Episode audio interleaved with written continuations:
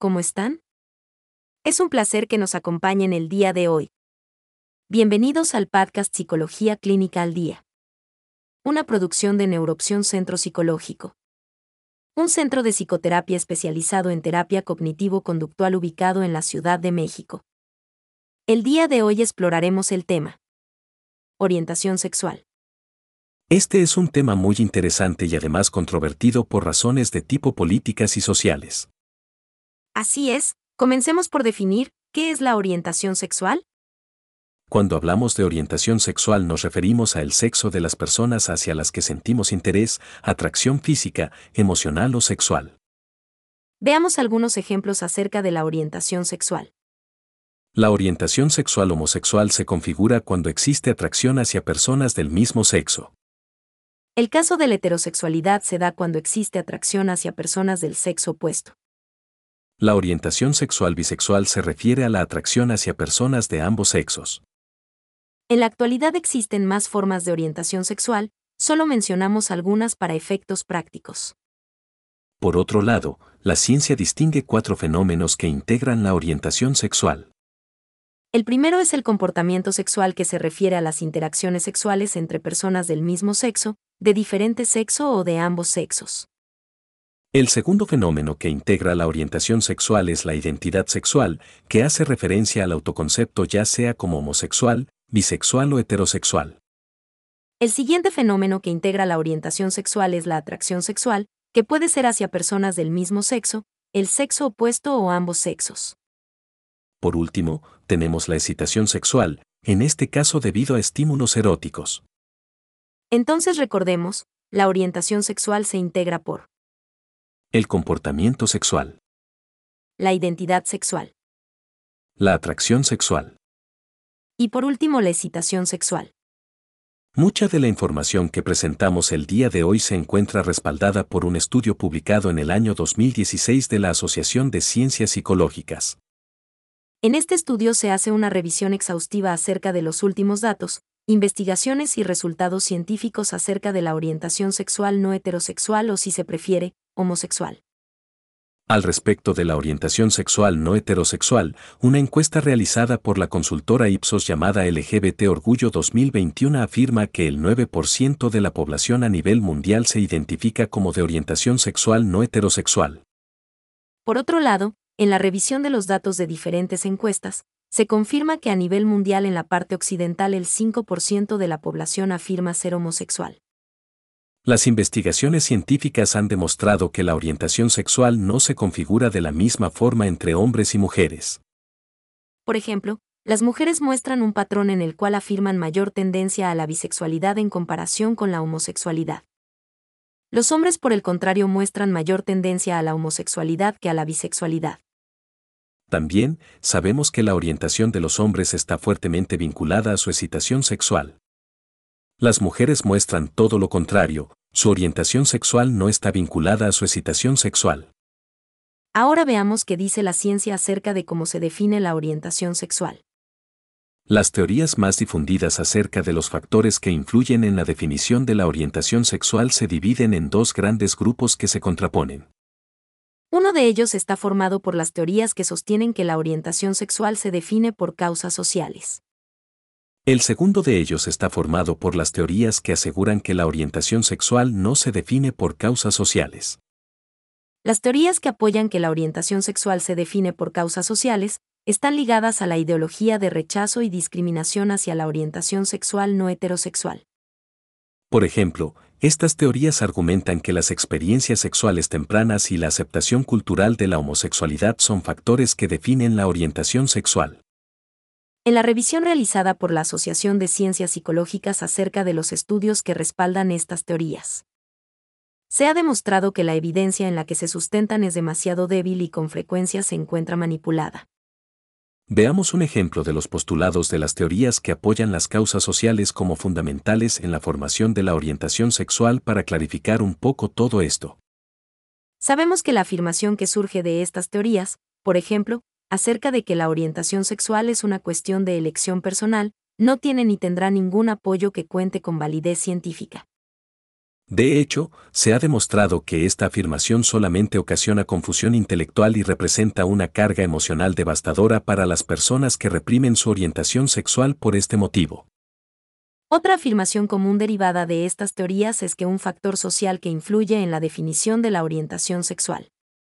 Y en este caso específico de la homosexualidad tiene que ver con la propagación o transmisión debido a la tolerancia social de la diversidad sexual. También se ha demostrado que tampoco existe evidencia científica que apoye esta afirmación. Y lo que sí se ha demostrado son sus efectos negativos en las personas no heterosexuales. La evidencia recopilada de los estudios científicos disponibles al momento apoya en mayor grado las teorías de que la orientación sexual no se define por causas sociales, sino por factores no sociales. Una de las teorías que apoyan la formación de la orientación sexual por causas no sociales se fundamentan en un fenómeno llamado la inconformidad de género infantil. Analicemos brevemente el fenómeno inconformidad de género infantil. Primero veamos a qué se refiere el concepto de género. Este concepto se refiere al conjunto de normas y expectativas sociales sobre cómo deben comportarse las personas debido a su sexo biológico.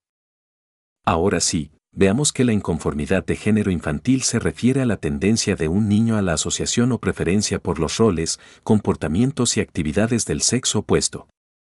Se han hecho estudios cuyos resultados afirman que uno de cada diez niños muestra inconformidad de género.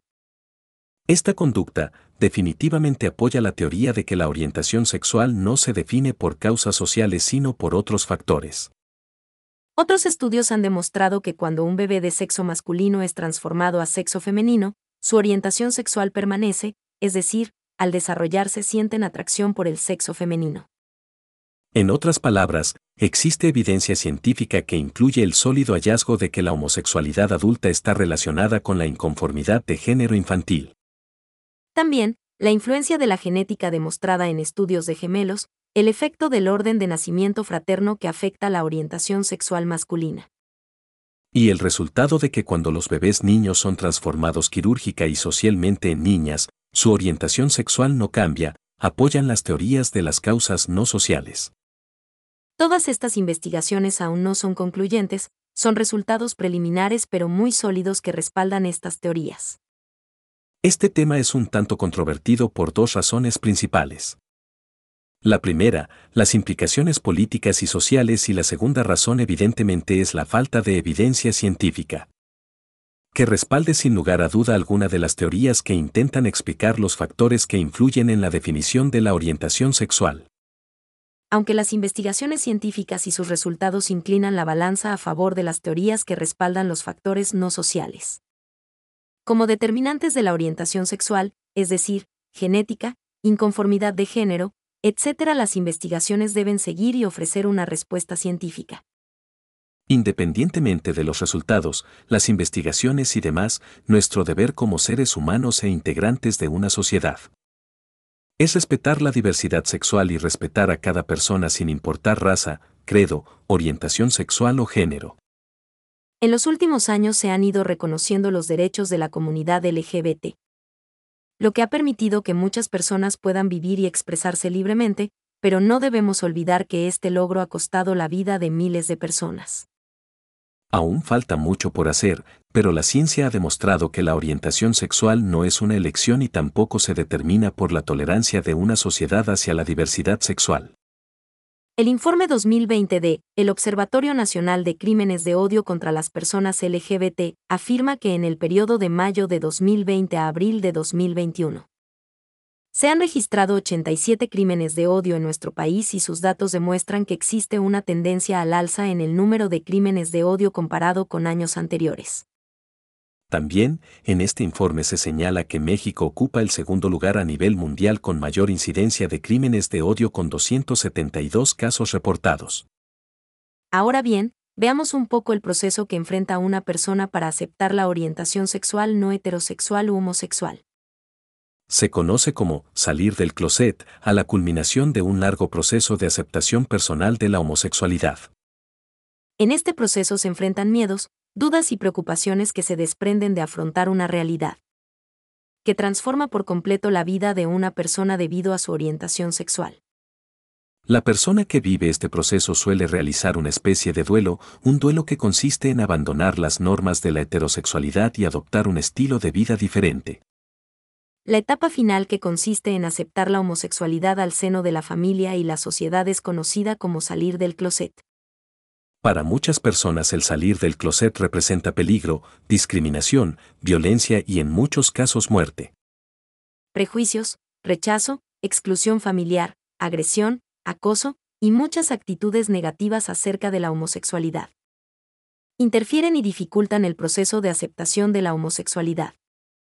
Cuando una persona debido a estas actitudes o a ideas personales oculta, disimula o ignora su orientación sexual, negándose de alguna forma a vivir este proceso de aceptación. Experimenta consecuencias negativas en su salud física y psicológica. Por ejemplo, la persona puede desarrollar problemas como estrés, ansiedad, depresión, baja autoestima y en algunos casos ideación suicida. Para ninguna persona es sencillo superar este proceso. Indecisión, confusión, dudas, miedo y preocupación deben superarse con el único fin de adoptar un estilo de vida. Ahora desde la homosexualidad que es completamente válido y natural como la heterosexualidad. El no salir del closet se entiende como la decisión de una persona de mantener en secreto u ocultar su sexualidad ante la sociedad heterosexual. Esto puede dar paso a la construcción de una doble vida que se caracteriza por la aceptación de la homosexualidad dentro de la comunidad homosexual y la negación de la homosexualidad en el grupo social heterosexual. Este estilo de vida acarrea un desgaste energético y problemas de salud mental en la persona que la experimenta. Si bien es importante comprender que salir del closet es un proceso y una decisión que cada persona debe valorar en relación con sus circunstancias. Sabemos que ofrece importantes beneficios en la calidad de vida de la persona. Por ejemplo, integración de la identidad, reducción de los sentimientos de culpa y soledad, sentido de apoyo, congruencia entre la experiencia interior y la imagen externa.